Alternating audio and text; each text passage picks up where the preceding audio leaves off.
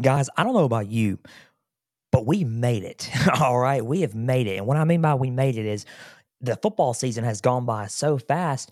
We're already in college, the college football national championship.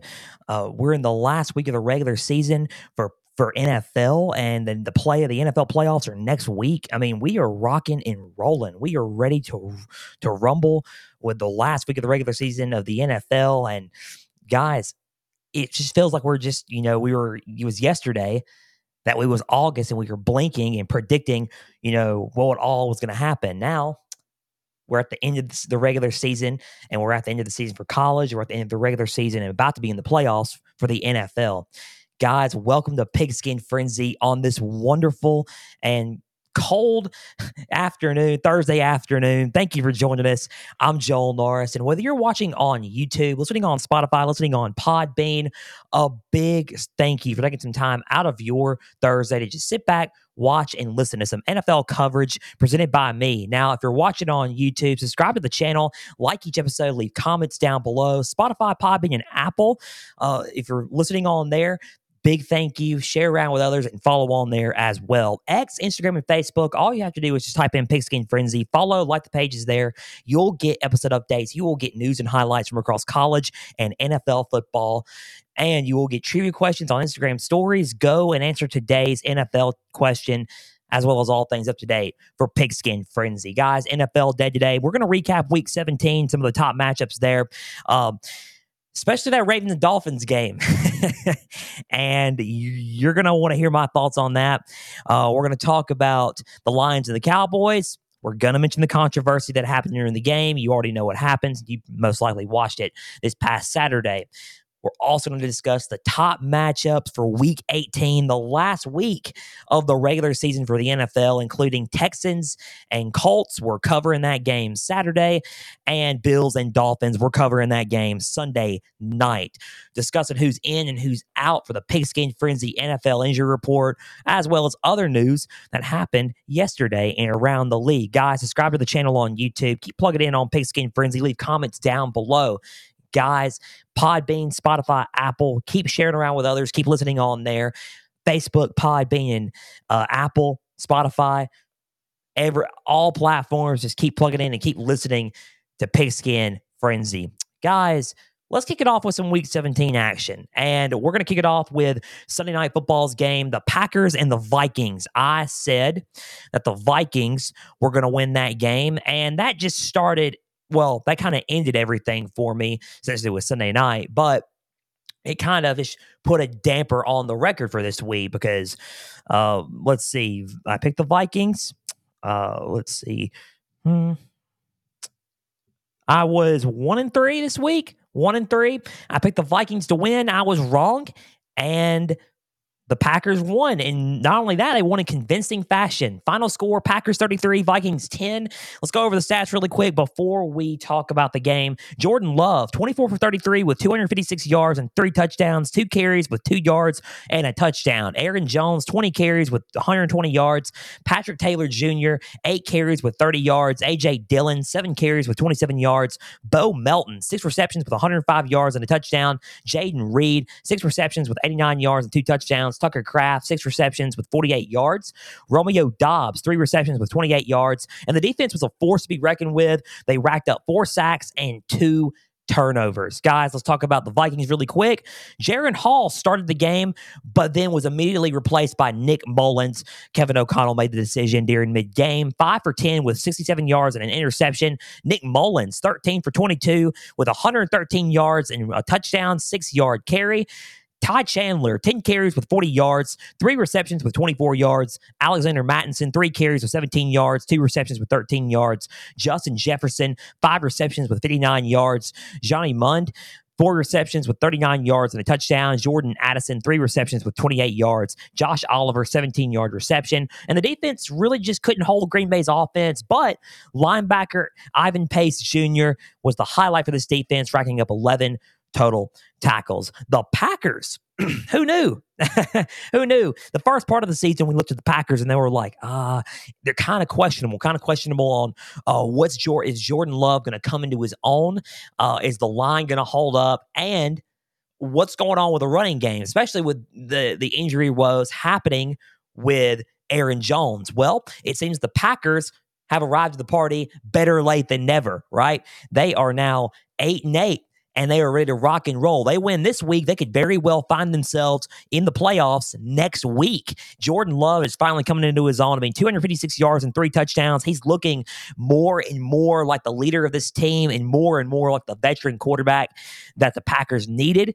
Aaron Jones is coming back from his injury, finally starting to run the ball precisely well, 120 yards, trying to get that running game going for the Packers. The Packers could be a sleeper team. Don't count them out just yet. They're finally starting to mold. They're finally starting to come and they're on all the defensive side of things as well. I mean, four sacks, two turnovers. They're not the best on defense, but they're starting they're they're finally starting to find some find their chemistry, find their footing on that other side of the ball. The Packers are a team that is finally coming in and they're just looking to maybe just maybe pull off pull off some prizes in the playoffs. So Packers 33, Vikings 10. The Vikings, this put a damper a little bit on their playoff hopes. This is not really what they needed. Here was a loss to the Vikings, but they really couldn't move the ball at first down the field, especially with rookie quarterback Jaren Hall. I mean, uh, and, and that's fine. He's a rookie quarterback. A lot of rookie quarterbacks are not going to play immediately well, and they're not going to do. They're not going to do like a Mahomes did. They're not going to do like a Josh Allen did. All right, not like a Jalen Hurts did. They're not going to make immediate impacts for their team. Some rookie quarterbacks don't, but you would want at least to try to move the ball at least some. They couldn't really do that with Jaren Hall, so they turned back to Nick Mullens. And Nick Mullens got him to move the ball a little bit well, but it was a little bit too late. The Packers were already up, and the Packers were already holding them pretty much. So uh, this is not what the Vikings really wanted. If they would have won, they could have had you know a better shot at things, and not only that, would have had a uh, their second place in the NFC North behind the Detroit Lions and would have had a, a firm shot at making it and some sneaking, sneaking in to the NFC playoffs. Now the Packers are taking that spot up, um, and it's looking like that they could make it, but it's going to be a fight, especially with the Seattle Seahawks, Tampa Bay Buccaneers, the New Orleans Saints, and the Atlanta Falcons, and see what they got to say about the thick of things. Uh, I was. Uh, I really did like Ivan Pace Jr. and Josh Metellus known as Mr. Everything because he does play almost every slot position and skill position on the defense. Uh, that's incredible. Go and look at look him up and look up his story. Just incredible. He played all positions on defense so far this year, and that's incredible. He's Mr. Everything, and that is the kind of football player you need on your team. But those two were the the, the the strong suits for this defense, and I was really impressed by them Sunday night. But when you look when you look at everything in the overall scheme of things on defense, they really just couldn't stop Jordan Love. They really couldn't stop him from moving the ball and moving the ball well. Jordan Love looked like a veteran out there. He really did. He looked like a veteran quarterback out there. Now, does he have does he have some stuff to work on? Absolutely. He really does. It's his first season starting, starting. But hey, give him another season and let him blend and let him gel uh, during the offseason and, and during OTAs and during training camp come uh, next July and August. And we're gonna see how he does, and we're gonna see if he's ready to rock and roll with the Packers next year. But I would keep I would keep on with Jordan Love. He's looking like he's finally starting to come into his own for the Packers offense. The Vikings uh, looking like uh, that they're trying to that they're having some trouble after Kirk Cousins' injury at quarter at the quarterback spot. Josh Dobbs was doing really well for him, and that story was great. But it seems like that's coming to an end. Uh, they're Nick Mullens. Uh, they're looking like eh, they're still kind of up in the air with Nick Mullens. Uh, do the Vikings, if they do not make the playoffs, so they start thinking about quarterback during the draft? If Kirk Cousins, since Kirk Cousins will be a free agent during the offseason, do the Vikings start thinking about quarterback during the draft? That's another thought that I had during the game covering it Sunday night. So we'll see what happens. We'll see what happens with the Vikings. We'll see what happens with the Packers. With the Packers looking like they're coming into their own late. Vikings didn't need that loss. Uh, they're looking like they are dipping a little bit. Final score 33-10. Packers defeat the Vikings in a epic showdown of rivals in the NFC North of Sunday night football. Let's move on and let's talk about the Buccaneers and the Saints. I covered that game at noon Eastern, double screened it along with the Dolphins and the Ravens. We're going to talk about that later on. But the Saints and the Buccaneers, I said the Buccaneers were going to win and take claim and win the NFC South. Now we got a whole big mix up on our hands, folks, because I got that game wrong too. Final score Saints 23, Buccaneers 13. I said that Derek Carr needed to have a spectacular game to beat this team and to uh, try to mix things up in the NFC South race. Well, Derek Carr, he may have not had a mind blowing game like you know how in college when they have their Heisman games, he didn't have, he may not have one of those, but he had a well enough game to give them the win. And their defense played well enough to get them the win as well. 24 for 32 with 197 yards and two touchdowns was Derek Carr. Taysom Hill was one for two with 11 yards, two receptions with 30 yards, and a touchdown. Excuse me, guys. That was very unprofessional of me. I was clearing my throat. My bad. Need to talk here. Jamaal Williams, 19 carries with 58 yards, four receptions with 13 yards. Alvin Kamara, 10 carries with 45 yards. Juwan Johnson, eight receptions with 90 yards and a touchdown. Chris Olave, three receptions with 26 yards. Rashid Shaheed, two receptions with 14 yards, and Foster Moreau, 13 yard reception. And the defense racked up four turnovers and played very tough throughout the game. Linebacker Pete Werner and defensive back Jonathan Abram were the highlights for this New Orleans New Orleans defense. And Werner racked up nine total tackles, and Abram racked up five tackles and an interception. Let's go with the Buccaneers really quick. the the, the Baker Mayfield 22 for 33 with 309 yards and two touchdowns with two interceptions. Sorry, guys. I am still trying to get over this this mess in my throat. I'm clearing my throat. I'm not trying to sound unprofessional, but my apologies. Let's continue on. Rachaad White, 11 carries with 42 yards, four receptions with 24 yards. Chase Edmonds, three carries with 16 yards, five receptions with 40 yards. Trey Palmer, four receptions with 84 yards and a touchdown. Chris Godwin, three receptions with 81 yards and a touchdown. Mike Evans had three receptions with 70 yards. And linebacker Lavonte David was the highlight on defense with 11 total tackles. Guys, when you look at the Saints and and before when you look at the Saints before beforehand, the Buccaneers were in firm control of this division. They were winning ball games and they were looking pretty solid. They beat up the Jacksonville Jaguars the other, you know, a couple of weeks back pretty good. They played the Saints, and the Saints, after that loss with the Rams, kind of fired him up a little bit. Uh, they played lights out on defense. They were pressuring Baker May- Mayfield throughout, and Baker Mayfield caused two of those four turnovers that they had. They had two fumbles, two interceptions, and they were pressuring Mayfield a lot, and they were pressuring uh, up front a lot. And that Saints defensive line played really well. That's what I was surprised about, and that's what I was kind of my main focus was for the Saints. They played extremely well on defense, and I think that's what they kind of needed to cause a little bit of chaos in this division. Um, Baker Mayfield, he did not play bad but he could have played a little bit better. He could have uh, the, the, the Buccaneers on the front side of things could have helped him out a little bit to play a little bit better.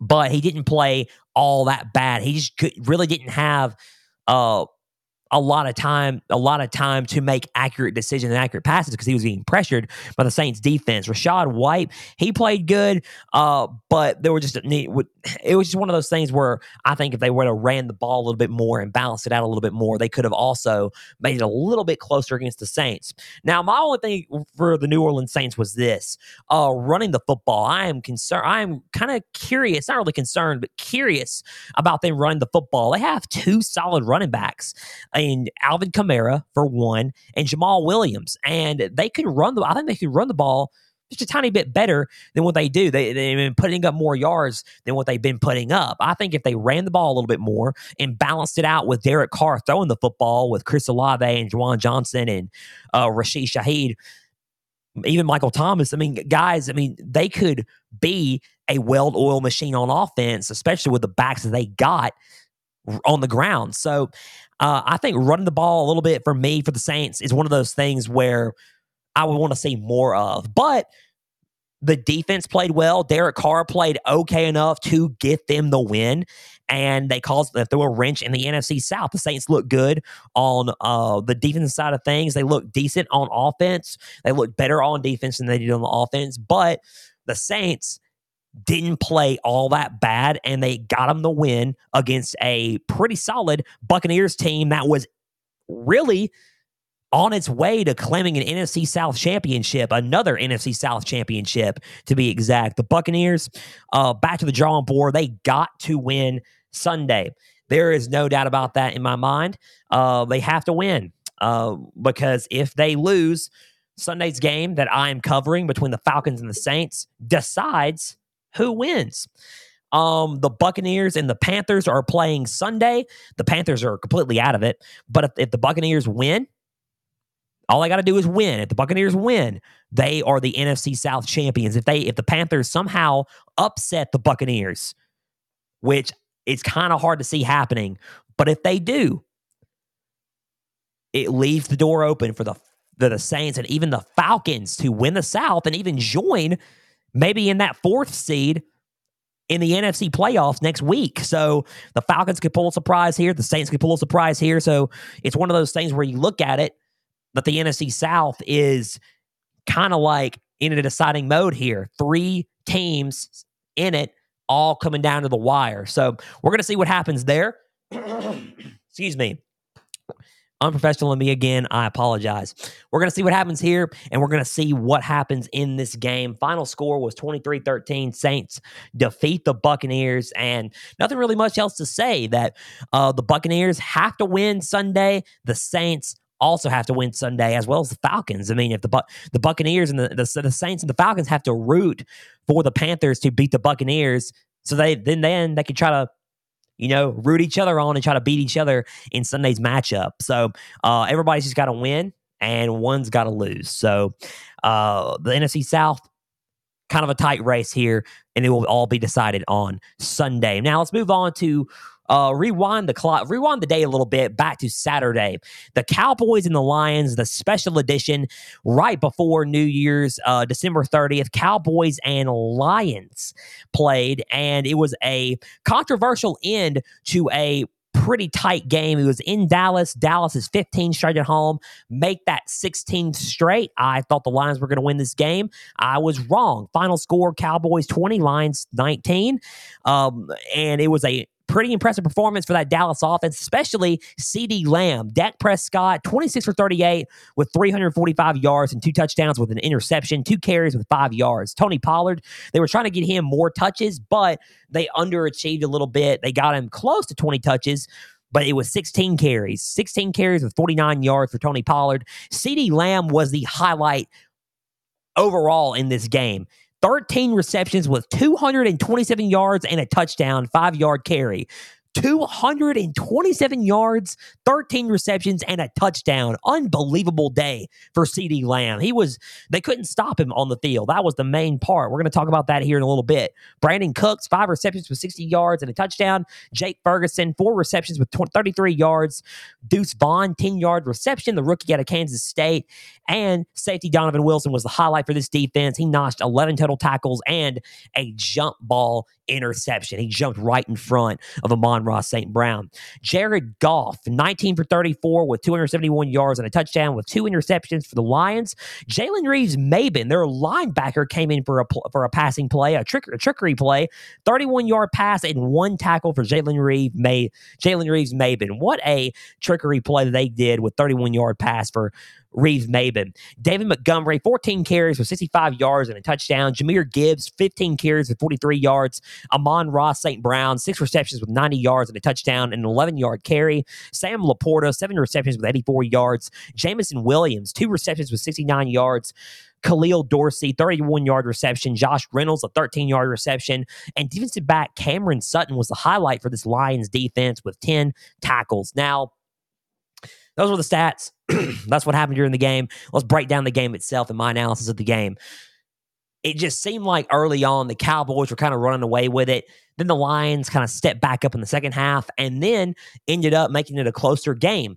Uh, they really could not. And let's talk about the Cowboys for a little bit and how good they were on offense they really could not stop CeeDee Lamb. The Lions did not have an answer for CeeDee Lamb. Even though Cam Sutton played really good on the defensive side of things and for the secondary, they really could not guard CeeDee Lamb. CeeDee Lamb was I mean, the the the force to be reckoned with. 237 yards. He played lights out, and they had no answer for him in that game whatsoever. Uh, the Cowboys uh, on defense. I mean, look at what they did on defense. Look at what Donovan Wilson did. I mean, 11 total tackles and an interception. Uh, they picked the ball off, two jump pass interceptions all by the secondary, uh, one passing, uh, one jumping in front of David Montgomery, one jumping in front of Amon-Ra St. Brown. Uh, the defense looked, I mean, they looked in, they looked pretty salty. They looked pretty solid. And they really, the Lions really couldn't get anything going on offense in the first half. Now, in the second half, they blended it in a little bit more. They ran the ball a little bit more. Montgomery, they mixed it up with Montgomery and Gibbs, and they both touched the ball. They both ran the ball not great, but they ran the ball good enough to get into the end zone and to keep them in the game. And the Lions look good in the second half. Um, the controversial call that happened was at the end of the game because the Cowboys hadn't won. Uh, they all they needed to do was to run the clock out, and they ended up kind of throwing it stopping the clock. And I was like, what are you doing? If you ran the ball or ran short, uh, do a short slip pass, uh, keep the ball in bounds, the clock would have just gone down to at least 30 seconds and the Lions would have had 30 seconds instead of a minute 40, minute 40 to go down the field and score. The Lions have a top three offense in in the NFL or top five offense at least in the NFL. And you're going to give them time to come down, go down, or come back, go down the field to try to score and win the game. Now, that was my only issue with the Cowboys. Uh, the Cowboys got to work on that a little bit and work on time management a little bit in that regard. Now, when they went down the field, they scored. They scored a touchdown. It was 1920 and the Lions were going to go for two. I kept saying to myself, go for the PAT and go into overtime. They went for the two point conversion and they got it. But hold on, wait. They ended up getting a flag for an ineligible man down the field. And it was an O lineman, ineligible player in the end zone.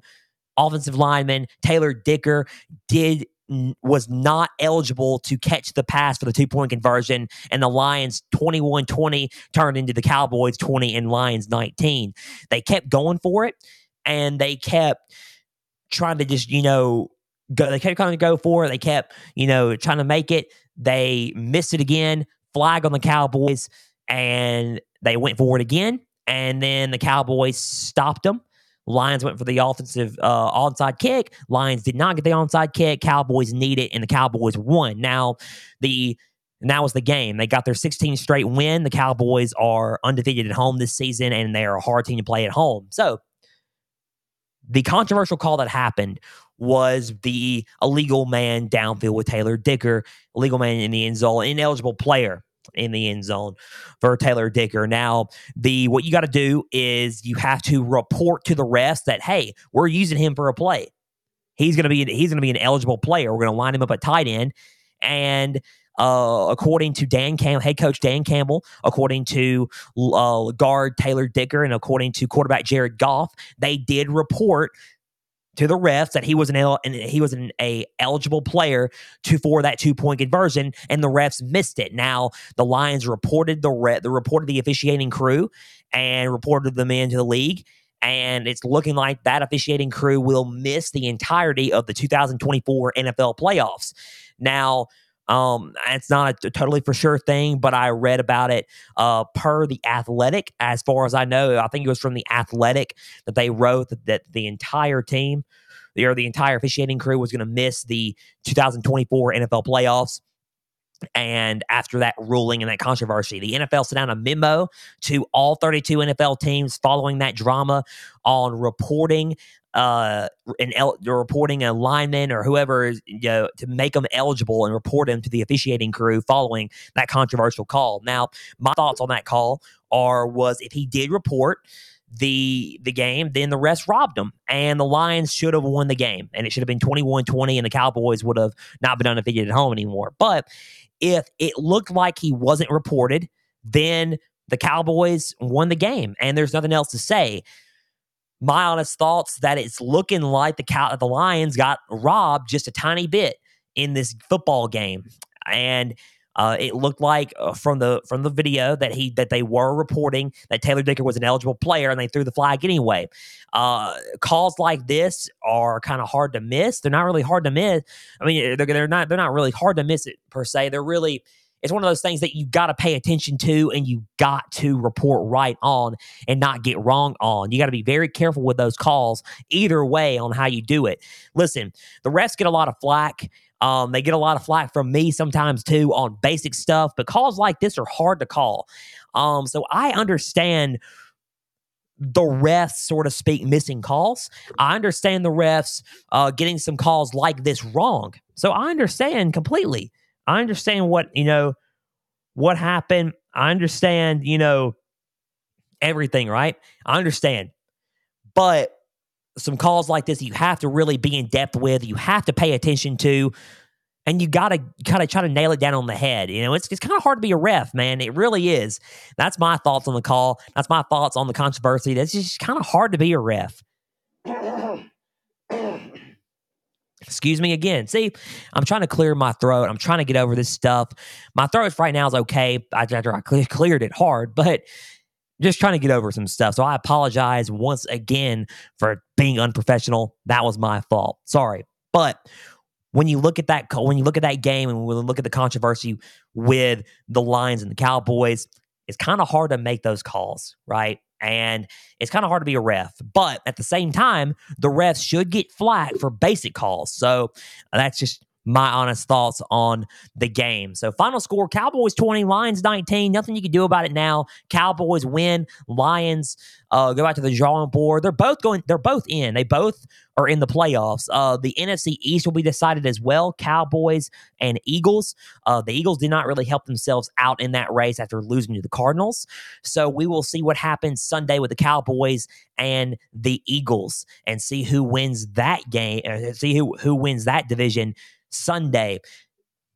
And for the Lions, they already clinched the NFC North. The, the North's already sewn up. They're just going to get ready for the NFC playoffs next week. So, Lions 19, Cowboys 20. Cowboys got a good win over the Lions. Both teams are already in the playoffs. So, uh, we'll see them next week in, you know, in the NFC playoffs. So let's talk about the last game before we talk about other news in the Pigskin Frenzy, Frenzy NFL injury report. Ravens and Dolphins. Oh, man.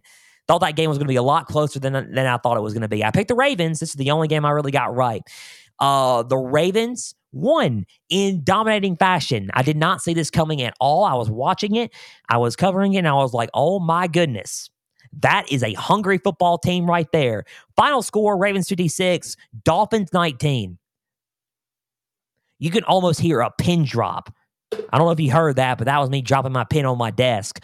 Ravens 56, Dolphins 19. The game wasn't even close. It was the battle for the number one seed, need I remind you. Now the Dolphins are in a battle for the number two seed in the AFC East Sunday with the Bills after this loss. Everything kind of just gets shaken up in the NFL with one loss. So it's just crazy. The Ravens 56, Dolphins 19. The Ravens not only clinched the AFC North, but they have clinched, not only have clinched the AFC North, but they have clinched the AFC number one seed. They are the number one seed in the AFC. They will not be playing next week. They'll be playing Saturday, and then they will have a bye week next week, and we will see them Saturday, and then in two weeks, when they play the lowest remaining seed in the AFC. So Ravens 56, Dolphins 19. Lamar Jackson, lock him down for MVP, ladies and gentlemen, because he had a monster game against the Dolphins defense, who was which is a pretty stingy defense. Need I remind you, 18 for 21 with two 321 yards and five touchdowns, six carries with 35 yards. Tyler Huntley, 19 yard touchdown pass. He came in late. Gus Edwards, 16 carries with 68 yards and a touchdown. Justice Hill, three carries with 48 yards, five receptions with 64 yards and a touchdown. Melvin Gordon, six carries with 10 yards and a touchdown. Zay Flowers had an amazing game, the rookie wide receiver, three receptions with 106 yards and a touchdown. Rashod Bateman, four receptions with 54 yards. You think I'm done? I'm not done. Isaiah Likely, two receptions with 42 yards and two touchdowns. Odell Beckham, a 33 yard reception, and he looked like the old Odell with an amazing one handed grab. Charlie Kolar, 19 yard touchdown reception from Tyler Huntley. Nelson Agholor, two receptions with 18 yards. Patrick Ricard, four yard touchdown reception, the fullback getting it done there. The defense racked up three sacks and three turnovers against the Dolphins. Safety Geno Stone notched eight total tackles and an interception. Let's go with the Dolphins really quick. Tua Tagovailoa, 22 for 38 with 237 yards and two touchdowns with two interceptions. Two carries with 14 yards. De'Von Achane, 14 carries with 107 yards. Achane did not have a bad game. He played with his heart and with his soul, but just couldn't get it done overall with his team. Four receptions with 30 yards and a touchdown. Jeff Wilson Jr., three carries with 21 yards, three receptions with 13 yards. Chris Brooks, four carries with 12 yards. Tyreek Hill, six receptions with 76 yards. We're going to have some Tyreek Hill news in here in a little bit. Durham Smythe, three receptions with 54 yards. Cedric Wilson Jr., two receptions with 27 yards and a touchdown. Alec Ingold, the other their other running back, 18 yard reception. And safety DeShon Elliott was the main factor for this defense with 10 total tackles. At first, the Dolphins were getting stuff going on offense. They were trying to get the flow going on offense, but the Ravens shut it down really quick in the first. And then the Ravens offense came out. The Ravens offense came out and they ran the ball extremely well. And what I mean extremely well yeah, you're gonna think, oh, they got only ten yards there. Uh, he only got sixty one yards for you know for you know for. uh I'm trying to think who who it was with the Ravens. It was H. Uh, it was Gus Edwards got 68 yards. Justice Hill got 48 yards, and Melvin Gordon got 10 yards. That's what it was on my notes. My apologies, but you they were they were low yardage, but it adds up in the total yards, all right? Because Lamar Jackson also ran the football. They ran it and ran it and ran it, and it adds up. Okay. When you think that these yards are short and it's like, oh, they didn't pad their stats at all, they didn't have a good running day today. That's not necessarily true. Okay. So when you look at that, it's not necessarily accurate. Look at the, when you add how many guys that they got playing at running back and rotating in and out, and they got a running quarterback as well. Look at the rushing yards and look at what they did on the ground. I will even pull up what the Ravens did running the ball, and I, I'll pull it up right here. Guys, let's just pull it up. Team stats rushing the ball, 160 yards on the ground. That's a pretty good rushing day. Not only that, passing the ball, 331. They had 491 total yards of offense. Guys, running the ball for the Dolphins, they didn't play all that bad either on the ground. They just got outmanned that day. 150, 154 yard rushing yards for the Dolphins, 221 passing yards for the Dolphins, and 375 total yards of offense for the Dolphins. Here is where the Ravens kind of dominated, though defensively because the Ravens on defense slowed down their offense. And the offense only got five yards per play, which adds up against any other team. Five yards per play is pretty good. But the Ravens countered that with 8.9 yards per play. First and 10, they get 8.8, 8, 8 and a half, or 8.9, almost nine yards per play. That's second and one.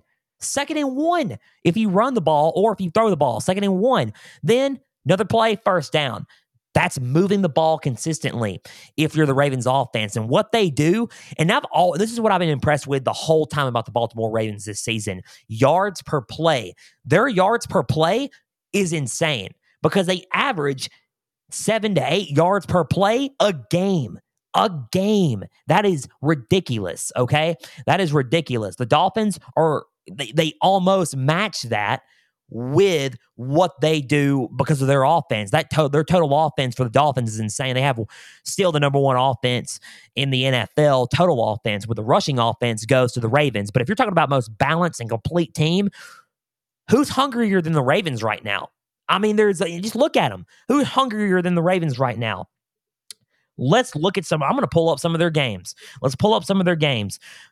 This past Sunday, they beat the Dolphins, who has the number one offense in the National Football League, 56 to 19. They turn around on Christmas. On Christmas, let's go back to Christmas. 33 to 19 against the number one seed in the 49ers, who have a loaded roster and one of the most complete teams in the NFL. the number one seed in the NFL, who has a bye in next week in the playoffs, beat them 33 19. Jaguars 23 17. They beat the Rams in a close one. Uh, they beat the Bengals once again 34 20. I covered that game. Seahawks 37 37 3. The Lions, who was a top five offense in the NFL, held them to six points. Six points. 38 to 6 is what they beat them. 38 to 6. Let's keep going. Browns early on in the year. They're in the playoffs, 10 and 5, a playoff contender. They're in the, they're at the number 5 seed currently in the playoffs in the AFC. Earlier in the year, they beat them 28 to 3. Now the Browns got revenge on them 33-31 November 12. But need needless to say, needless to say, overall, they've been beat, blowing out teams. They've been blowing out teams. I mean, there's they've had a few mess ups. Yeah, the Colts, they got beat by the Colts. They only had three losses. Colts, Browns. Um, I think one of their losses, if I am not mistaken, if I am not mistaken, one of their losses was to the Steelers October in October 8th, if I'm not mistaken. Yep, it's October 8th. So they only lost to the Colts, Steelers, and the Browns. But the thing is, they've already clinched their division. They're the number one team in the AFC because they're 12 and 3. And I'm sorry, they're 13 in 3. The Ravens are the hungriest team in the NFL. I'm I'm not going to sit there and say they're the most complete team in the NFL because I think the most complete team right now this season, eh, it's just for this season at least, is the 49ers. But when you look at the most hungry team, because they already beat the most complete team, they're the most hungry team, is you got to give it to the Baltimore Ravens. Dolphins still in it. They got a huge game Sunday, a huge game Sunday against the Buffalo Bills.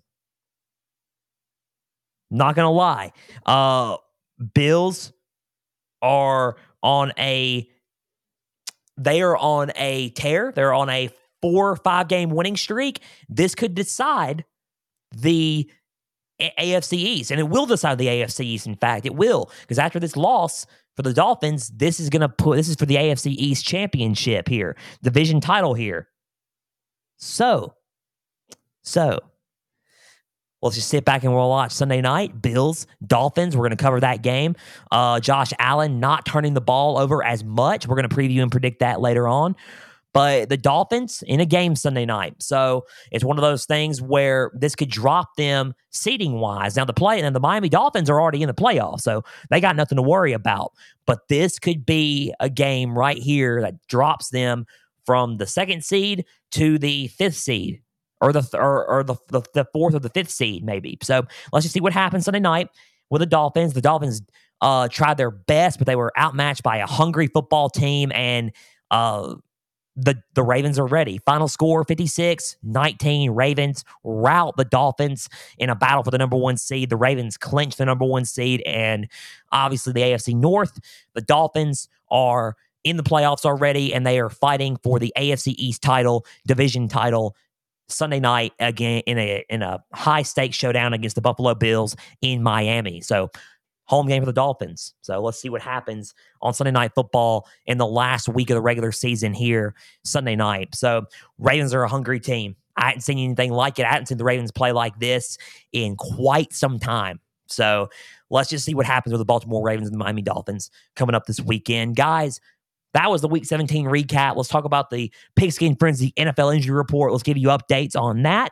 Let's talk about who's in and who's out. We're going to give you some other news before we conclude today's episode of Pigskin Frenzy with our preview and predictions of the games that we're covering for week 18, the last week of the regular season. I cannot believe it. I cannot believe it. Injury report. Let's kick it off with Browns wide receiver Amari Cooper. He had a heel injury and he is questionable versus the Bengals Sunday after missing last Thursday's game versus the Jets due to that injury. So we're going to see what if, if Amari Cooper can go. He did miss that that uh, winning the the game winner versus the the Jets again. You know with Joe Flacco. You know putting on a tear.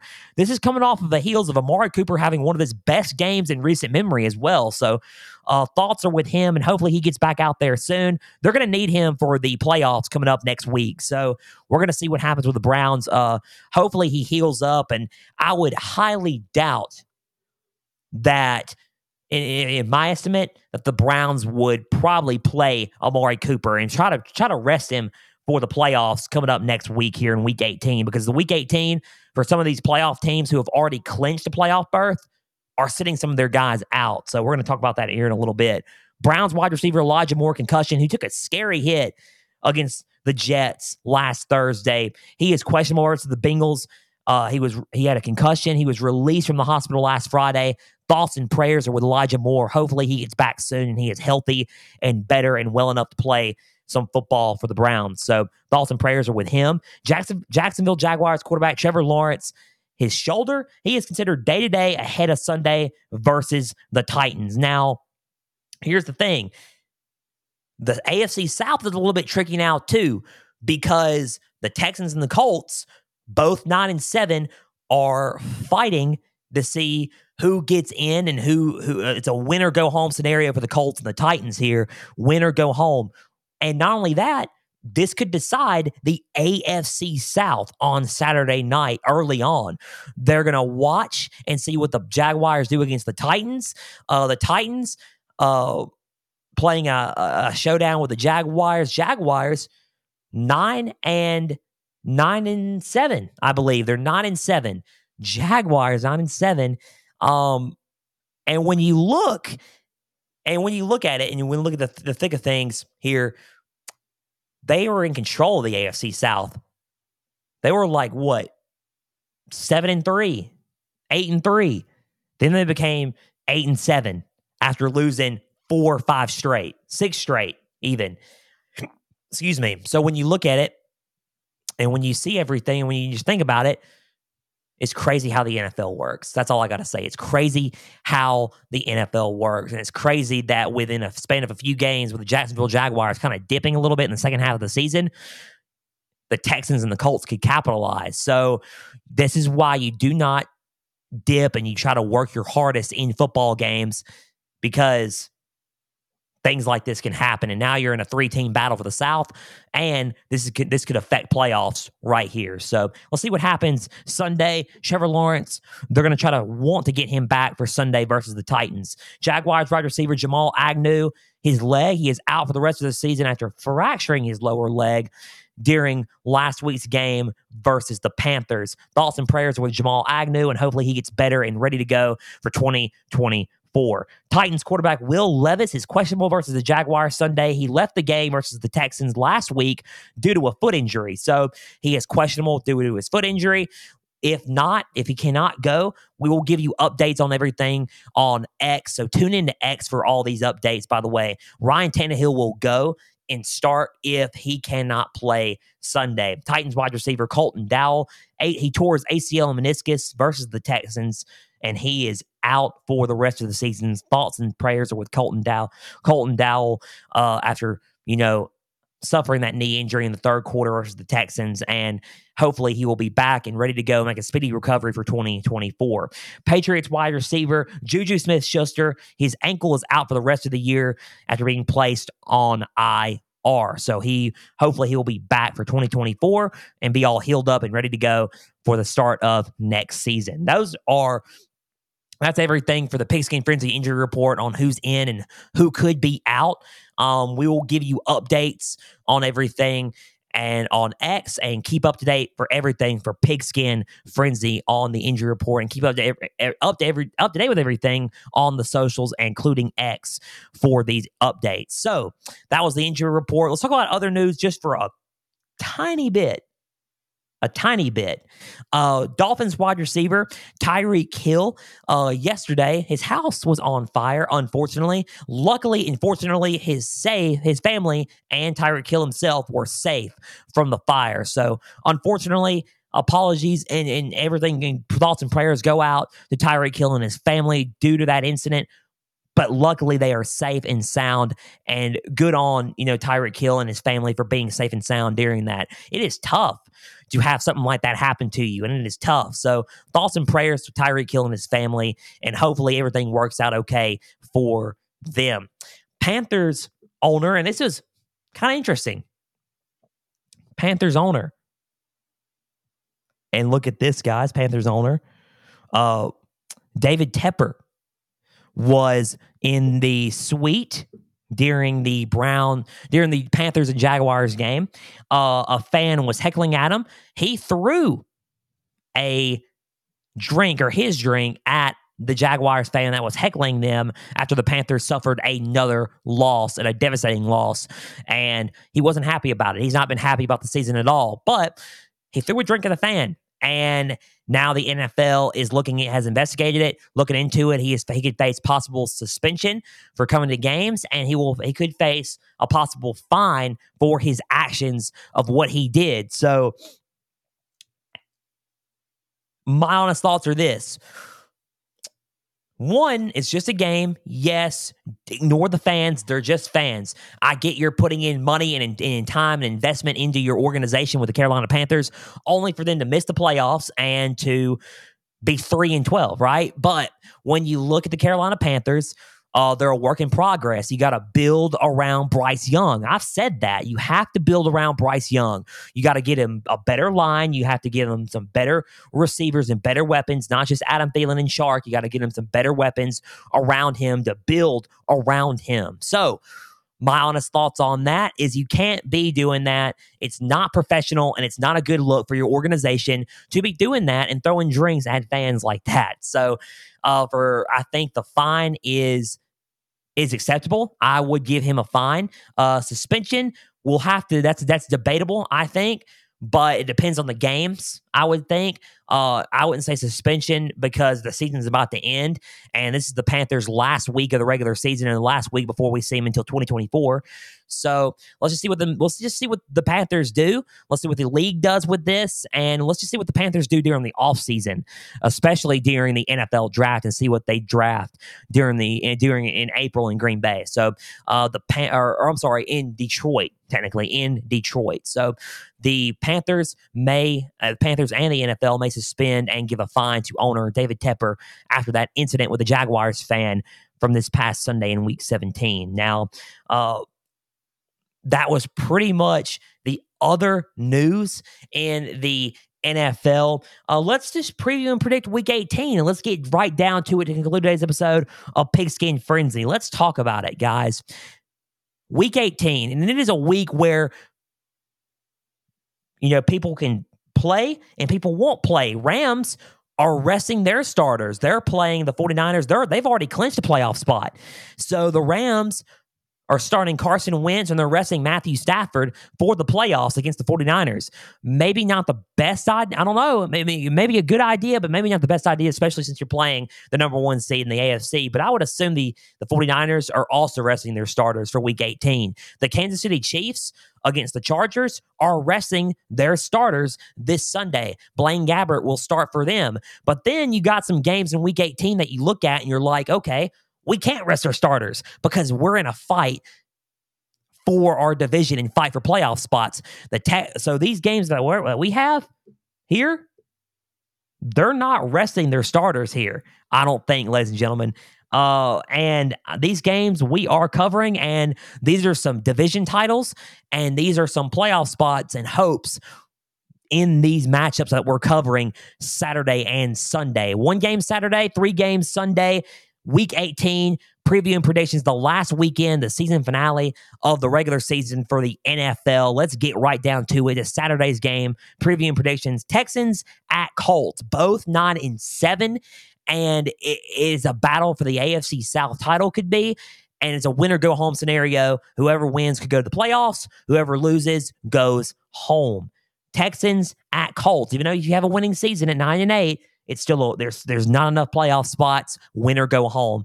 It's in Indianapolis, so keep that in mind. Home field advantage goes to the Colts. The last game the Colts and Texans play was in week two. 31 20, the Colts defeated the Texans. So for the Texans, the key here is this you got to slow down the run. The Colts have the 13th rushing offense. They could run the ball a little bit with and or Jonathan Taylor and or Zack Moss. They got two good backs, even though they're they're they're 13th. They're still in the top 15 in rushing offense. They're not too bad. And it brings out a balanced attack with the run with Gardner Minshew and how he's been playing here recently. So if I'm the Texans, I'm slowing down the run because if you're the Texans, you you're number three in rushing defense. You're top three in slowing down the run. So that's your forte. So I would slow down the run and make Gardner Minshew beat you out through the air.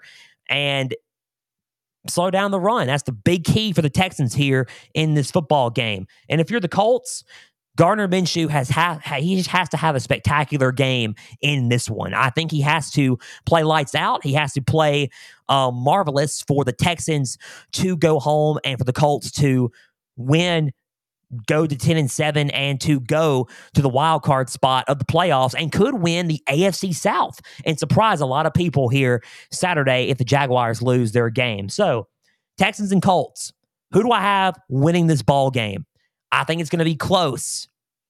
I like me some Gardner Minshew. I like me the Colts, but I think CJ Stroud what he's been doing this season and what the Colts have been doing. They've been fired up. They're ready to go. I think they can get it done on the road here, especially with CJ Stroud and the way he's been throwing the ball and lighting it up through the air. Give me the Texans winning this game, beating the Colts. Texans defeating the Colts by a score of 31 24. It's going to be a touchdown game. Texans 31, Colts 24. They win Saturday could win the AFC South if the Jaguars lose. Let's see if the Jaguars lose first, though. And the Texans could very well be on their way to the AFC playoffs next week. 31 28, 31 24.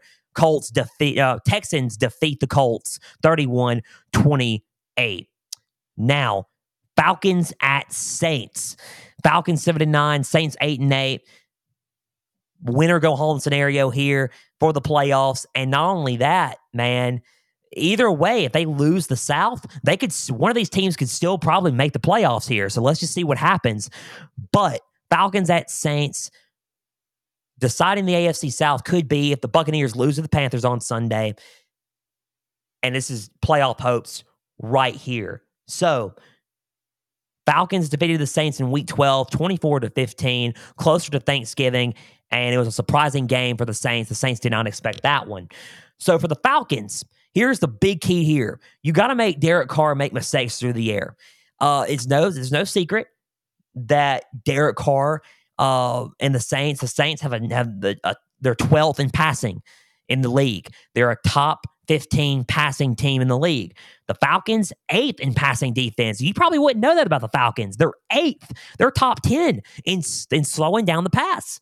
You probably wouldn't believe that about the Falcons, but they are eighth in passing all and passing defense. When you look at this game, it's no secret that, that Derek Carr has not been the most consistent. Look at his QBR rating on ESPN right now. So when you look at it, it's he's not the most consistent. But when Derek Carr is on, he is on and he can light it up through the air. So you're gonna have to want to slow that down and slow down those those those big time passes to Chris Olave and toward Juwan Johnson and Rashid and their Rashid Shaheed and just slow down the passing game and make Derek Carr make mistakes through the air. Let him turn the ball over a little bit. That's what you're going to have to do to try to to isolate that and try to and try to to win this ball game in a big way to win this ball game. So if you're the Saints, just like I mentioned earlier, try to find some more success on the ground. The Saints are 21st in run, in running the football, uh, and and I would just try to find a way to run the football. You got the backs to do it. You got Jamaal Williams. You got Alvin Kamara. Run the football a little bit more. Bring more of a balanced attack on offense to light it up and to help Derek Carr light it up through the air. And you would if you if you run the ball a lot, you know, a lot and get some more yards out of it, you could very well win this football game and could win the the NFC South behind it if the Bucks lose and could go to the playoffs. Playoff hopes are still alive. Division hopes are still alive in this one. Who do I have winning this ball game? It's Falcons and Saints, close game. I think the Saints do it though. I think the Saints home field advantage. I think the Falcons uh, give them a fight, but they're not strong enough in my honest thoughts, to win this game and to overcome the New Orleans Saints right now at this point. Saints win the game. I'll give them a score of 24 17, similar to last game, but the roles and the victors are flipped. Saints 24, Falcons 17. The Saints go to 9 and 8, Falcons go to 7 and 10 and end their season in 2024 and miss the playoffs. So, Saints could very well go to the playoffs. Falcons miss the playoffs, and we will see them in 2024. 24 17 Saints roll against the Falcons. So, two more games before we conclude today's episode of Pigskin Frenzy Rams at 49ers. Matthew Stafford not playing in this one. The last game we had was in week two. 49ers defeated the Rams 30 to 23. Close ball game. Carson Wentz starting this game. I'm pretty sure the starters will be rested for the Niners. Have not been announced yet, but I'm pretty sure that it will be one of those games here. So, Rams at 49ers. The 49ers defeated the Rams in week two. For the Rams, you got to slow down Christian McCaffrey in the running game if he starts. This is the big key here. Slow down the running game for the 49ers. The 49ers are third in running the football, third in running the football. They can run it, man. They can run it. And I've seen Christian McCaffrey do it, but you got Elijah Mitchell who can also run the football. So run the football. The Rams have a are 12th in stopping the run. So I would slow down the run and try your best to move up a little bit in that ranking to slow down the run for the 49ers. If you're the Rams, you got to find a now if you're the Niners, you got to find a way to slow down these receivers. Puka Nacua Cooper Kupp if they are playing Sunday, because there's rumors that they all could sit. Who knows? Because they're both in the playoffs. So who knows? You got to find a way to slow down these receivers. Um, I think that if you slow them down and contain them a little bit, neutralize them a little bit, you can find a way to win this ba- this game fairly well. So who who do I have winning this ball game? Honestly, Rams and Niners.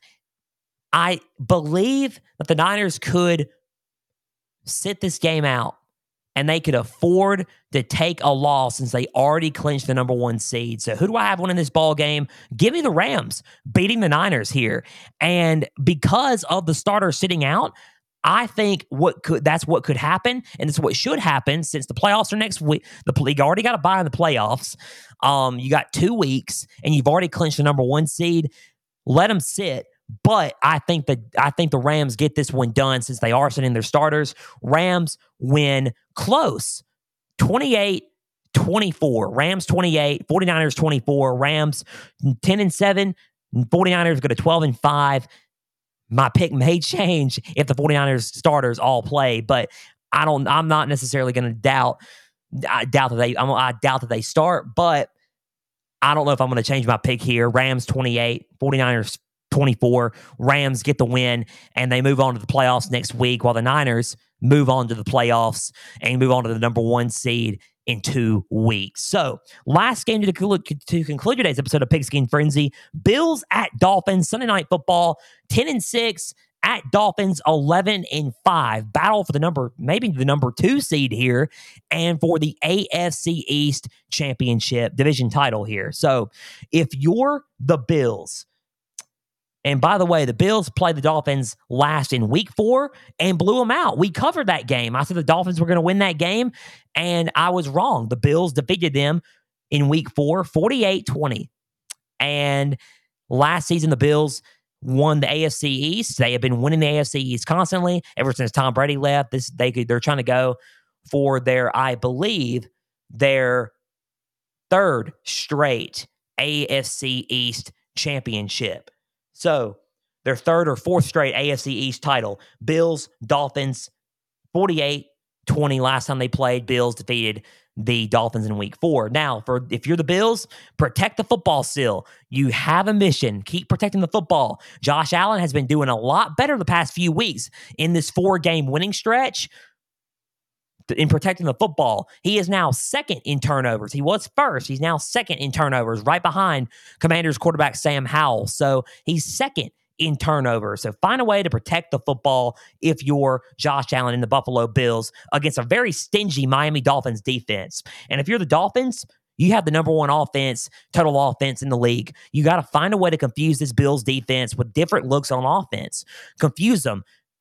Do different packages. Uh, do different looks at the receiver spots. At the uh, shift a little bit.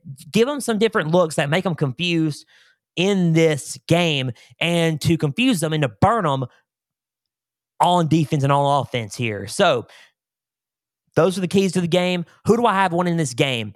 It's close. I think it's going to be close. It's hard for me.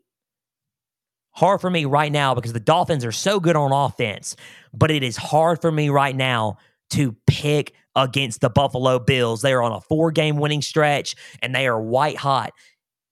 Because of that, I think the Bills find a way to go into Miami, upset the Dolphins, and win the AFC East once again and beat them in a close game. The Dolphins fall to the number five seed. The Bills go up all the way up, clinch a playoff spot, go to the number two seed, and win the AFC East. The Bills win it 31 28 by field goal. Bills 31, Dolphins 28, a lot closer than last time, but the Bills get it done in Miami and win the AFC East. I just can't cannot deny them this win especially with how white hot they are. And when Josh Allen gets going, he's hard to stop. 31 28, Bills beat the Dolphins, win the AFC East, move up to the number two seed, and the Dolphins move down to the number five seed for next week.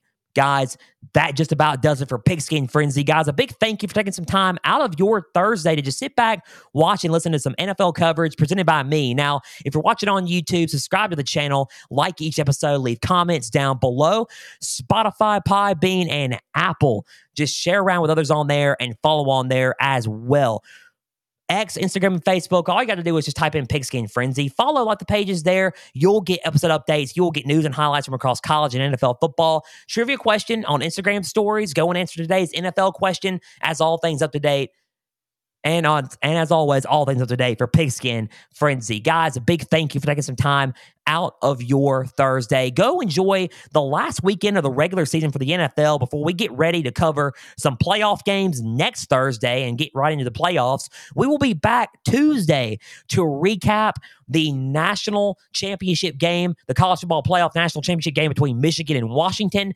And we will be talking and recapping the 2023 college football season and provide my final thoughts and recap of the season for college football. We will be back Tuesday. Until then, I'm Joel Norris signing off, and we will see you then. And for everybody out there, please and always stay the course.